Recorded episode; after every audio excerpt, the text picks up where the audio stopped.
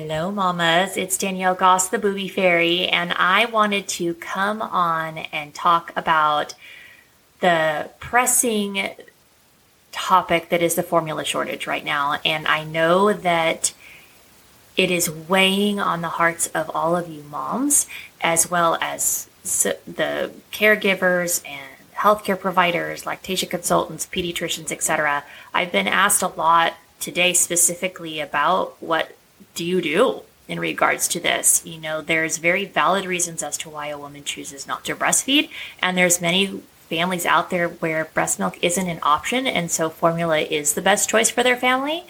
And I wanted to come on and do, if you will, an emergency episode to kind of talk a little bit about what I'm seeing.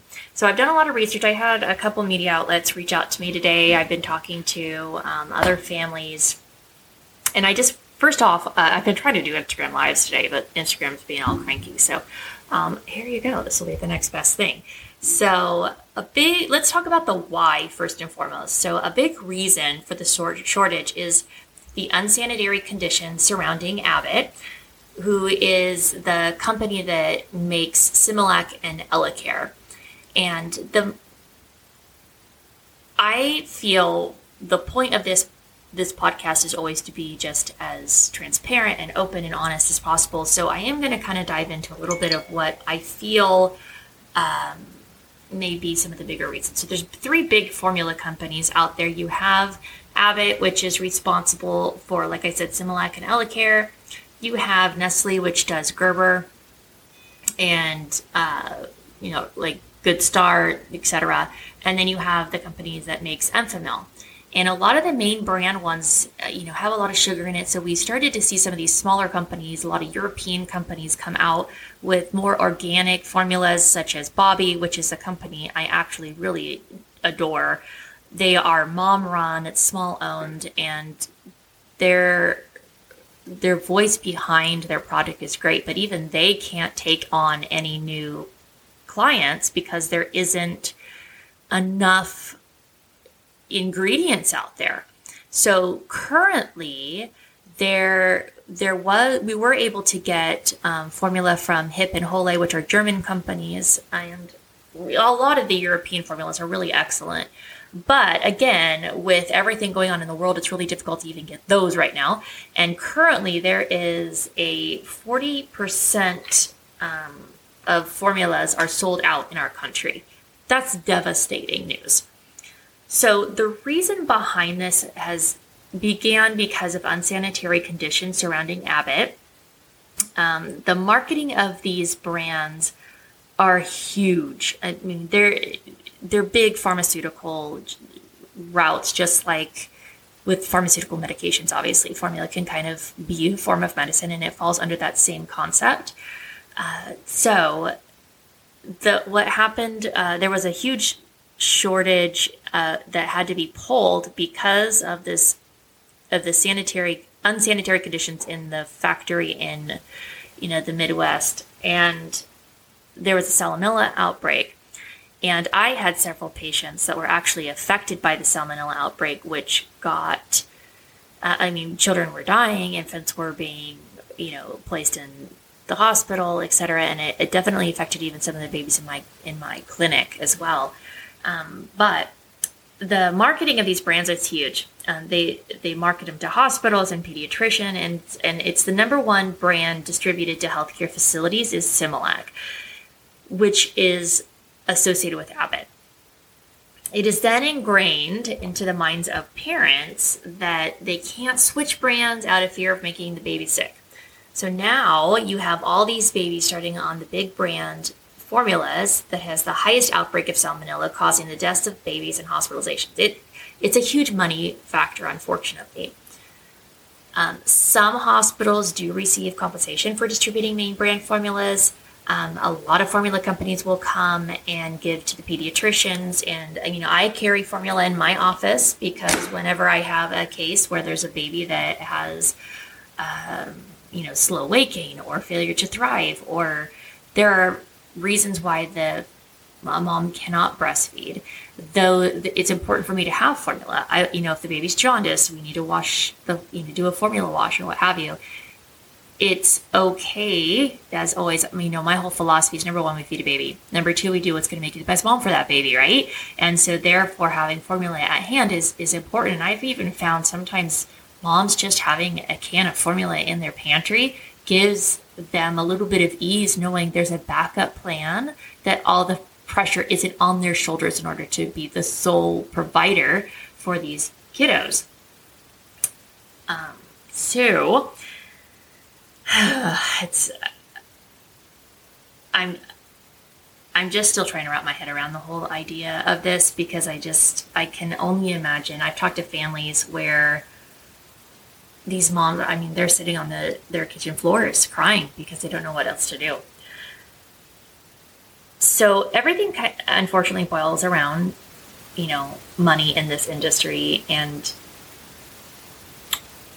parents are going to turn to pediatricians for advice on what to feed the baby.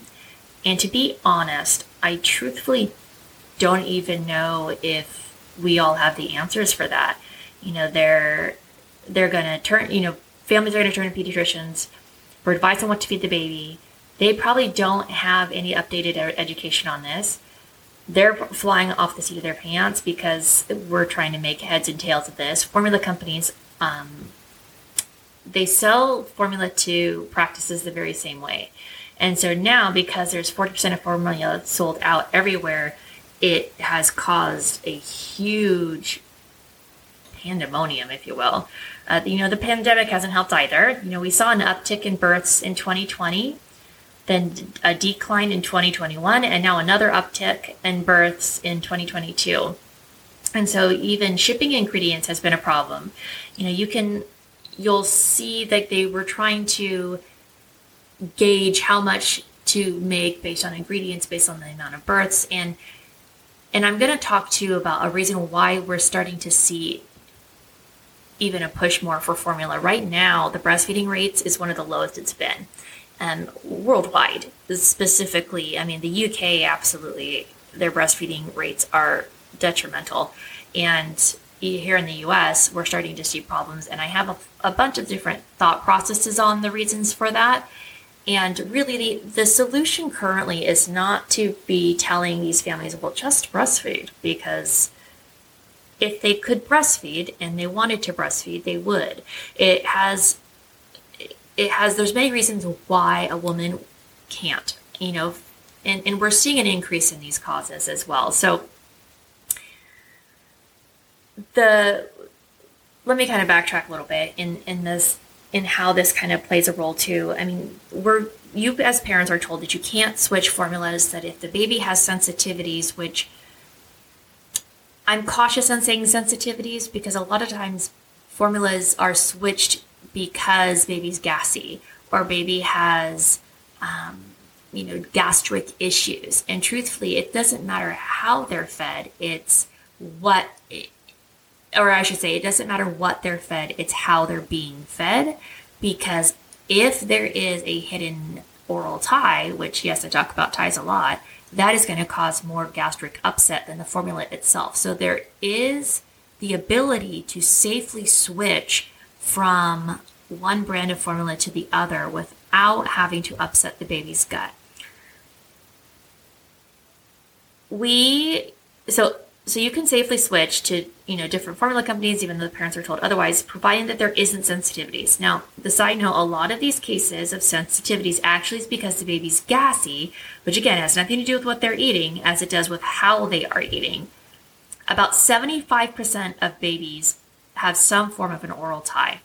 But because of the lack of education and training both with pediatricians and even most ibclcs they are not receiving the ability and the skills to be able to diagnose these. And so they get missed, which has caused a decrease in breastfeeding and an increase for the need of formula. Low milk supplies on the rise with new mothers for various reasons. Number one, being we have the technology for older mothers to get pregnant, and women who would not be able to get pregnant naturally now can because of the help of infertility measures such as IVF and IUI Women who need this assistance are already predestined to have low supply because their hormones are not functioning correctly to begin this. This was never as big of an issue when you had to you know the comfort of formula as an option but right now that's not the case so because we have the ability for women to get pregnant and carry to full term when they have struggled with infertility we know in the lactation world that that most likely will predispose you for some issues because thyroid and endocrine and PCOS and autoimmune, all of those control the hormones for making milk, such as your oxytocin levels, your prolactin levels. If you have low thyroid hormone, you're not going to be able to necessarily produce to the level that you need to. If you're having to, if you have PCOS, which is polycystic ovarian syndrome, your insulin levels uh, will be off, which has a huge role in how much milk you produce the older we get, the less likely and more difficult it is to necessarily have a full production. We're seeing a massive increase in the MTHFR gene mutation, which is responsible for these midline defects. And I, you know, it's been estimated now that we are learning more about MTHFR, which we call the a lot of actually call it the mother effer gene, but uh, because it not only does it cause midline defects, about 50% of the population is walking around with this mutation, we just don't test for it. So you're not really aware of how much this has kind of wreaked havoc. And it also predisposes those individuals to a higher level or a higher risk of depression, anxiety, postpartum depression, bipolar disorder, etc.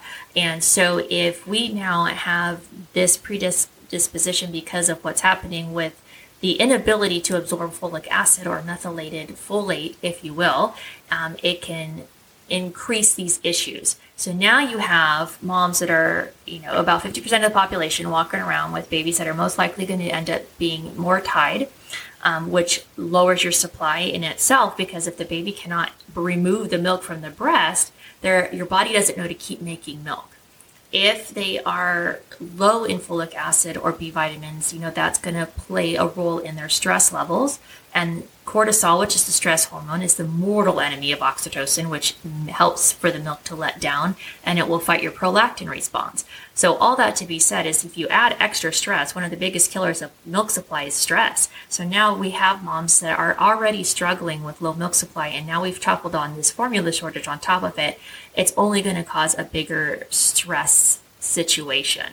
So, knowing that that is the issue, a big root of this cause needs to be, besides education, in being able to identify these, but getting rid of the stigma associated with feeding these babies in general. We already have enough guilt and depression involved with this whole scenario. The last thing we need to do is be making this matters worth, especially with fellow lactation consultants and others in the mother baby field who the, the answer is not just breastfeed. It just isn't so we have to think outside the box and find a way to help these families out. And I think I have a couple of solutions here. Um, I do want to talk about what you can do and what you can't do. Um, we are also seeing an increase in autoimmune, like I mentioned. Um, we have low breastfeeding rates to begin with because of lack of support in the medical community, especially since the pandemic. There's a lot of opinions, politics. You know, the the pandemic has really limited a lot of the lactation resources for in person consults. It's starting to get better, thankfully. Um, but again, you know, I've been doing a lot of telehealth stuff, which is always available to all of you. Uh, but, you know, the pandemic limited a lot of that, made it financially more difficult. And so women are not really seeking out the the care that they need and there's conflicting information everywhere. That's the root of a lot of breastfeeding issues is there's conflicting education and conflicting information between the pediatrician your obgyn fellow mothers. We've got social media and facebook groups and all of these different opinions weighing in on how you choose to feed your baby. And now you've toppled on a formula shortage on top of that. It's it's exasperating.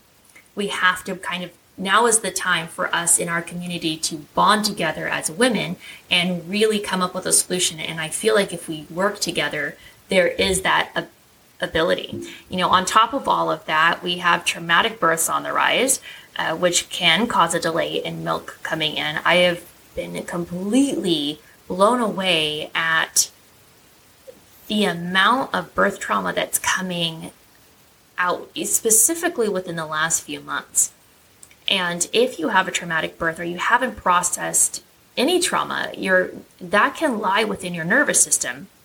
And your nervous, you know, your body keeps score and your nerves will respond in that nature. So that is going to cause a delay in your milk coming in. So therefore the baby has had to start on formula to begin with there is such thing as flow preference not so much nipple confusion in my opinion but definitely a flow preference in how they're feeding and so if you have a kid who has like the trifecta of an oral tie plus a mom who already has low supply plus a traumatic birth that's caused an, a, a rise in in their stress levels these we're going to start to see an increase in babies with failure to thrive. And so if we can find ways to make this more natural and respecting the mother's wishes and where she's at, we might actually start to, from an emotional standpoint, be able to help fix this from the inside out, if that makes sense. The other thing is, a lot of you know, is a very passionate thing that I am, or a thing that I am very passionate about has to do when survivors give birth and when survivors breastfeed. And of what we are aware of, there is a rise in sexual assault, and no one is paying attention to this. And this is huge. Any form of trauma will play a huge role in milk production of your mental ability to breastfeed.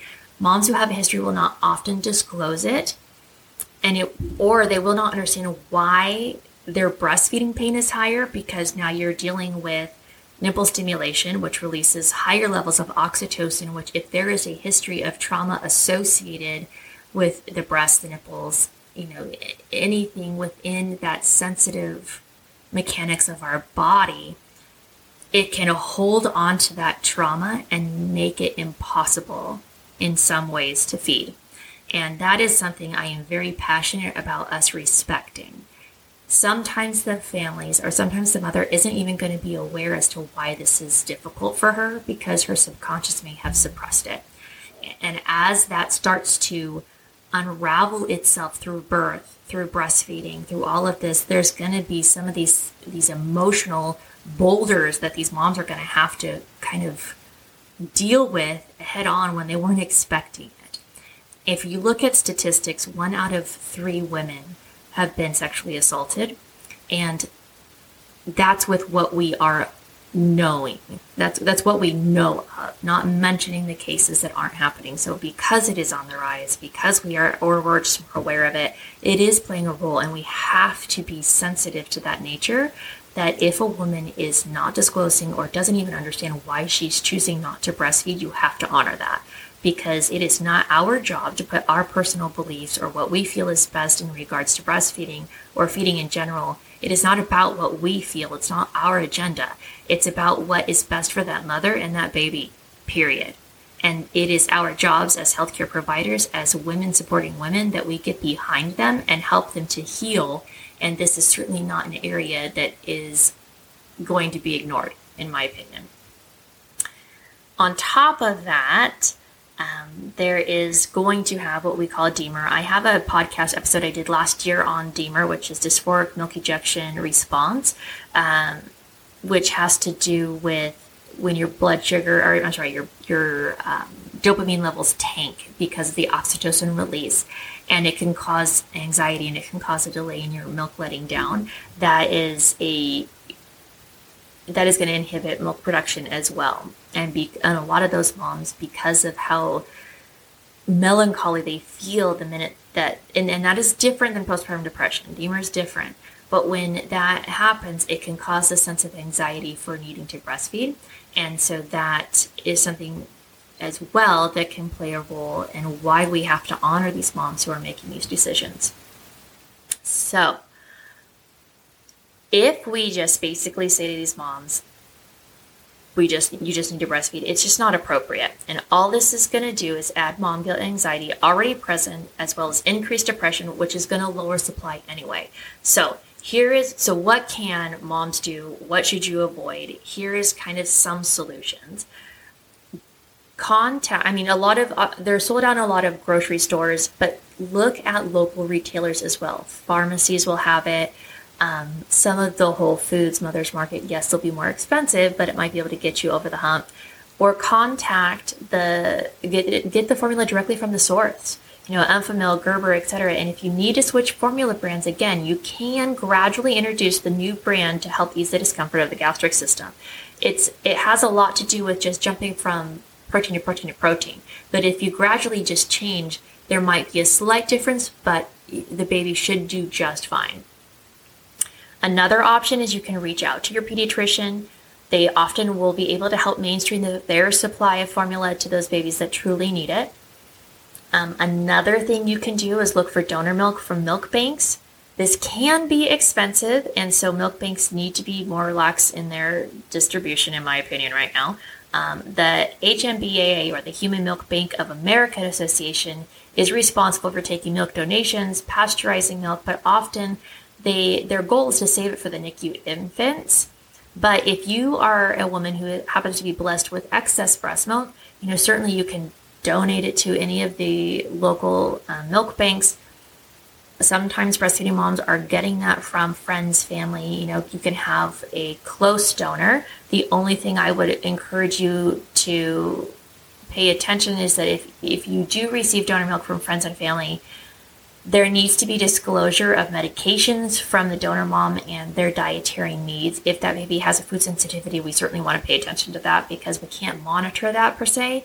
And that's one bonus with a milk bank is that they are able to pasteurize it. So it doesn't necessarily have all the attributes, but it does have a lot of it is screened for medications, etc. So we, you know that what you're getting is a little bit safer, but again, it can be pricey. So if you have a trusted family friend you know woman in your life, that would be a good option as well. Um, look for signs for gastric changes in the smell of their poop, their poop, the mucus. If there's blood in their poop, the color changes to green, soapiness. If the baby gets a rash, I'm hesitant to say the word colic. If you've read my book, you know why. Um, colic is just a medical term for undiagnosed crying. But if the baby's fussy and they seem to be overly gassy, again, I would first have them checked for ties. Um, but if it has to do, there's a definite switch within the changing of the protein, try to do it as gradually as you can. But certainly the signs that we would be concerned about would be fever, chills, rash, blood in this poop, as well as mucus. Also, be very cautious of expiration dates on the cans if the can of formula has expired, it's absolutely not safe to provide you to your baby. It just, period. There, it's not like how some people take expired medications, which I do not recommend, by the way, um, that they're just less effective. In this case, it it's harmful to give expired cans of formula because it has to do with the electrolyte balance for the baby. The other thing that I feel could be incredibly helpful is for moms to consider inducing lactation for a mom in their life or even relactating. So if there is not the ability to produce a full supply, most mothers, even if they've never been pregnant, so really we're mammals, right? So even even men can lactate, to be honest. Who knows? Maybe it's time for dads to kind of help in. I highly doubt that will happen, but um, they do. They say I have done it before. I have uh, induced lactation on a man before, um, but because they have the same anatomy. But if you if we can induce lactation to help offset the need of formula, imagine how huge that alone could be. You probably may not have a full supply, but you'd have enough to have help offset some of it. Um, you there's many ways to go about inducing lactation. You can do it strictly just with stimulation alone. If you've been pregnant before in the past, to relactate is actually a lot easier but even if you've never been pregnant before and you want to induce lactation, you can do it. It has a lot to do with stimulation with the right fitting flange for a pump, introducing certain herbs or galactagogues to help, as well as there are some medications that's usually last resort, um, but supply and demand, right? So if you start stimulating your breast tissue again every three, two to three hours for about 10 to 15 minutes, you can actually in, induce lactation and it might be time for us as women to band together and maybe consider doing that for another mom in our lives that are that, that needs it or a baby rather. Um, so if that is something that sounds good, I, I feel like it could be a reality of You know, it, especially if it hasn't been that long since you've lactated, to induce lactation might be a beautiful thing to do. But here are some things I want to caution you guys against. Please, please, please do not make homemade formula. There are many dangerous recipes online right now for this. This is this will throw off the baby's electrolytes, hydration, vitamin and protein levels. We you can't monitor the bacteria from these recipes from outside sources. Some of them are asking for honey and molasses and all those things that are just not safe for infants.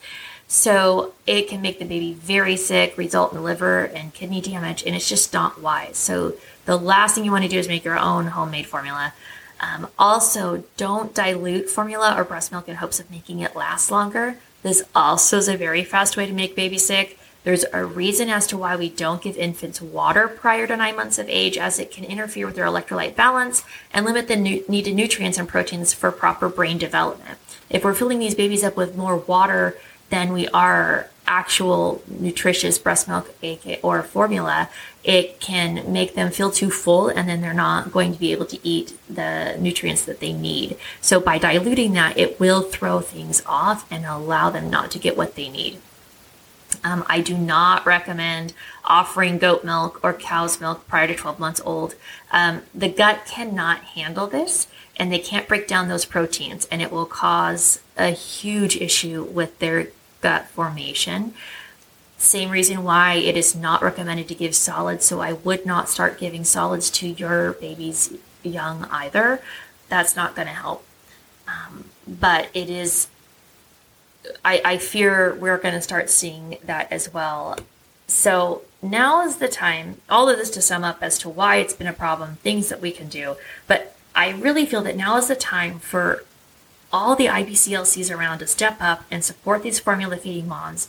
And we need to use our skills to help them, guide them, find solutions for them. We have the opportunity right now to do the right thing, and we together can help to save lives. I firmly believe that if we work together, we can make a difference. If you have any questions or need help or guidance in how to induce lactation or to find resources for formula milk, please don't hesitate to reach out to me. I have um, information on my video series as well as in my book that can guide you. Mamas, you are not alone in this.